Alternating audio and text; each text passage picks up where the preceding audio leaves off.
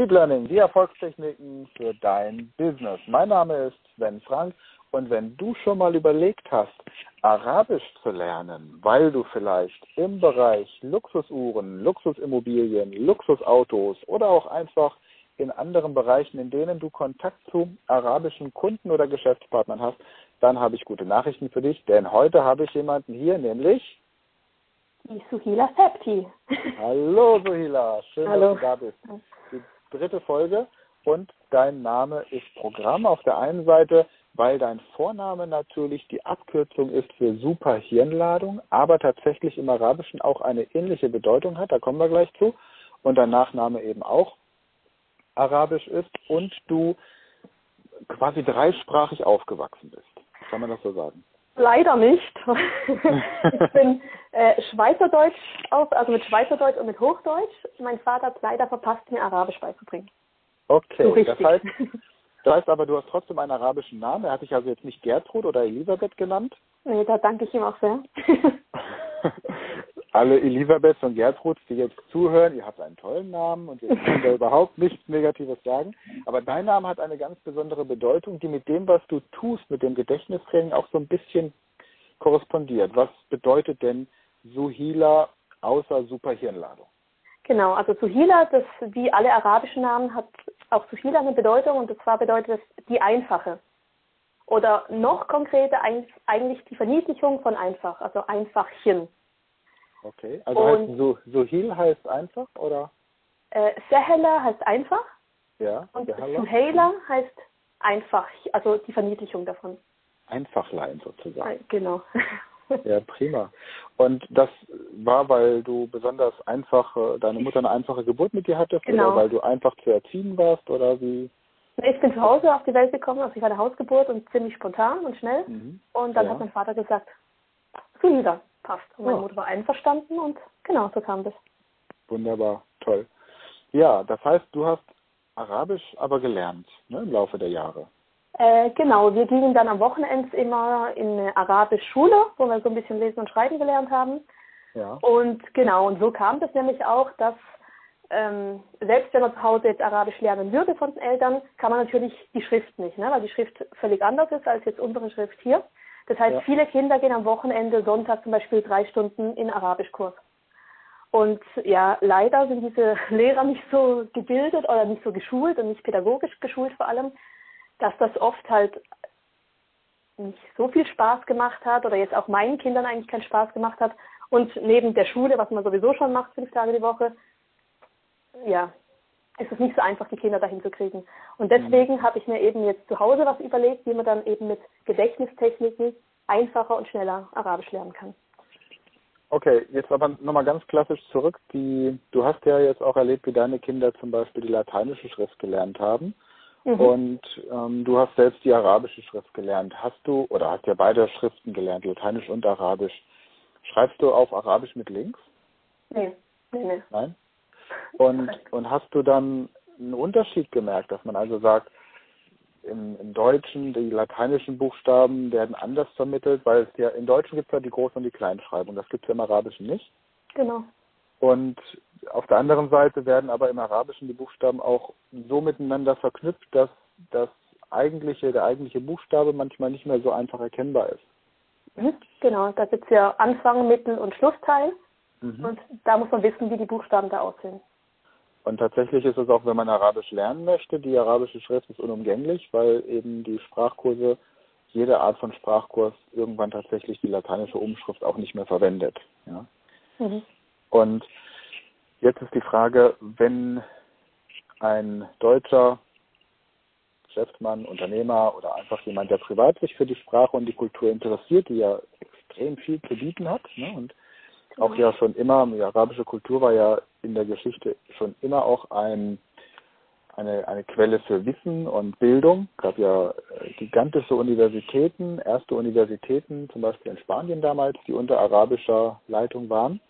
Genau. Was wäre so dein Weg, wie man mit Gedächtnistechniken Arabisch lernen kann? Hast du da einen kompletten Kurs äh, konzipiert oder was sind so deine Tipps und Tricks jetzt für deutsche Muttersprachler, um Arabisch zu lernen? Genau, also erstmal muss man natürlich das Alphabet lernen und in den Gedächtnistechniken geht ja ganz viel um Bilder. Und die arabischen Buchstaben, die sind für uns ja erstmal auch nur Bilder, weil wir, die sehen eigentlich fast völlig anders aus als jetzt die lateinischen Buchstaben. Und äh, da kann ich jetzt zum Beispiel ein, Be äh, ein Beispiel geben, genau. Es gibt Jim, Ha, Ha. Das sind drei Buchstaben, die ziemlich ähnlich aussehen. Und zwar sehen die, wenn man sie am Anfang von einem Wort schreibt, wie ein Vogelschnabel auf. Also ein Vogel, der sozusagen nach rechts schaut und da ist so ein Dreieck wie der Vogelschnabel und links ist offen. Jetzt denke ich also an einen Vogel. Und ja. wenn der Punkt unten ist, dann ist es ein Jim.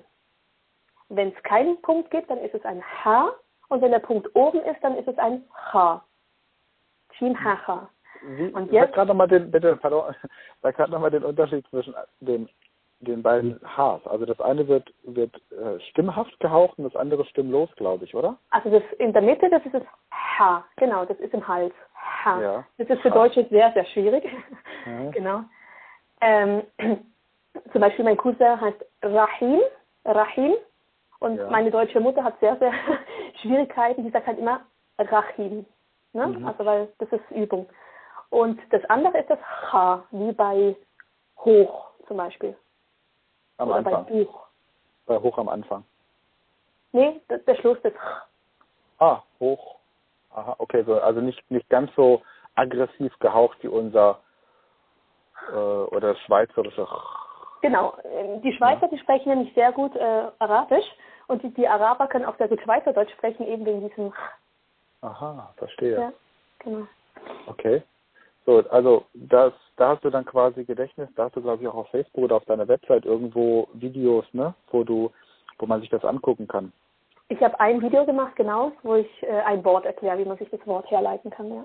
Ah, prima. Das würden wir einfach in den wenn du das möchtest und damit einverstanden bist, dann einfach in den Show Notes verlinken für alle, die sich damit mal beschäftigen wollen. Und dann hat man das Alphabet gelernt, kann also Arabisch lesen, ein bisschen schreiben, dann spricht man ja aber die Sprache noch nicht. Und es sind ja ganz andere Muskeln, die angespannt werden. Was ist so deine Empfehlung dann, wie man sich dem Arabischen nähert und auch welchen arabischen Dialekt sollte man denn aus deiner Sicht am ehesten lernen, um eben möglichst in vielen Bereichen der arabischen Welt verstanden zu werden. Also viele sagen, dass Syri in Syrien ein reines Arabisch gesprochen wird. Ist jetzt nicht ja. der beste Ort, um hinzugehen. Früher sind viele nach Damaskus gegangen, um da in den Unis zu lernen oder eben Sprachkurse zu machen. Ja. Genau, weil die sozusagen das war nicht so viel angeboten da drüben, ja. Mhm. Nee, leider. Mhm. Und genau, und sonst ist viel natürlich über Sprachenlernen, da kennst du dich ja besser aus. Da geht es ums Reden, ne? Ja. Trauen, Trauen vor allem. Ja, und eben auch zu gucken, es gibt ja tatsächlich mehr Wörter, die ich als Deutscher im Arabischen auf Anhieb verstehe, als man im ersten Moment denkt. Ja, also da gibt es so eine, so eine Auflistung, die wir bei uns bei der Speed Learning Academy haben, wo wir wirklich mal systematisch die ganzen internationalen Wörter, die dem Deutschen und dem Arabischen gleich sind, aufgelistet haben. Und so kommt man dann eben ins, ins Sprechen. Ne? Man fängt halt erstmal an, vielleicht mit ja, irgendwelchen Namen, die man trainiert, um einfach die Schrift und das Sprechen zu kombinieren. Genau. Wie lange, wie lange hast du dann insgesamt gebraucht, um Arabisch zu lernen, so über die Schule dann? Bis du gesagt hast, jetzt spreche ich Arabisch wie eine erwachsene Frau und nicht wie eine. Ich spreche nicht wie Arabisch wie eine erwachsene Frau. Tut mir leid. nee, das ist äh, leider, nee, das ist äh, mein Problem, weil mein Vater spricht Algerisch, dann ich habe geheiratet mit einem Tunesier. Ist mhm. schon ein bisschen was anders. Dann bin ich ein halbes Jahr in Ägypten gewesen als Au pair. Das ist nochmal was ganz anderes. Und ich dachte irgendwann mal, hey, eben, ich habe keinen richtigen äh, Ansatz gefunden jetzt, auf, auf welches ich mich wirklich konzentrieren sollte. Drum, ich kann lesen und ich kann schreiben, aber richtig sprechen wie eine erwachsene Person kann ich leider nicht. Das finde ich immer wieder faszinierend, weil das auch Leute sind, also es gibt Franzosen, die kommen zu mir zum Französischtraining, weil sie sagen, ich bin mit 17 aus Frankreich nach Deutschland gekommen. Ich spreche das Französisch einer 17-Jährigen, aber es ist nicht geeignet, um im Business Verhandlungen zu führen. Ich komme mit zwölf, bin ich von der Schweiz nach Deutschland gekommen. Und wenn ich jetzt Schweizerdeutsch spreche, dann spreche ich wirklich auf dem Niveau von einer Zwölfjährigen. Das ist unglaublich, und oder? Viele Leute sagen mir auch, wenn ich anfange, Schweizerdeutsch zu sprechen, dann ist das werde ich eine ganz andere Person. Ja. spannend. Also es ist wirklich immer wieder faszinierend. Ne? Da denkt man jetzt, ach komm, das ist doch eigentlich deine Muttersprache oder Vatersprache. Ne? Aber ja. so einfach ist es dann doch nicht. Ja. Ja, prima. Okay. Also, Gedächtnistechniken helfen, um Arabisch zu lernen. Und ich sage ja immer, man, man kann die Sprache wie Arabisch mit der richtigen Methode, wenn man acht Stunden am Tag Zeit hat, kann man sie innerhalb von zehn Tagen lernen. Wow. Das, äh, ja, stehe ich immer noch zu, umgekehrt aber auch. Ne? Also das heißt, jemand, der Arabisch als Muttersprache hat, kann eine Sprache wie Deutsch. Wenn er zehn Tage, acht Stunden Zeit hat und auch bereit ist, in der Zeit möglichst keine Kommunikation in seiner Muttersprache zu betreiben, in zehn Tagen das machen. Vielleicht machen wir noch einen Kurs zusammen, wer weiß. Ja, und genau. äh, machen das dann mal gemeinsam. Inshallah sagt man dann oft. So Gott möchte. Das ist ja, sozusagen genau, genau. das meistgesagte Wort von Arabern. Genau. Ja. Wenn es so sein soll, dann wird es so werden. Und auch Yalla Yalla, oder? Yalla Yalla, mach mal ein bisschen, ja. genau, gib Gas. Mal ein bisschen schneller, gib mal Gas hier, genau. Ja, prima, Sohila. Dann vielen Dank für diese Ausführungen. Und wenn jetzt jemand sagt, Mensch, ich habe Lust, mehr über Sohila und ihre Superhirnladung zu erfahren, wo findet man dich im Internet? Dann kommt ihr auf meine Webseite, das ist www.superhirnladung.com oder bei Facebook Superhirnladung, dann findet man mich. Prima, vielen Dank und auch euch wieder vielen Dank fürs Einschalten. Wünsche dir alles Gute, weiterhin viel Erfolg und ja, dann bis demnächst.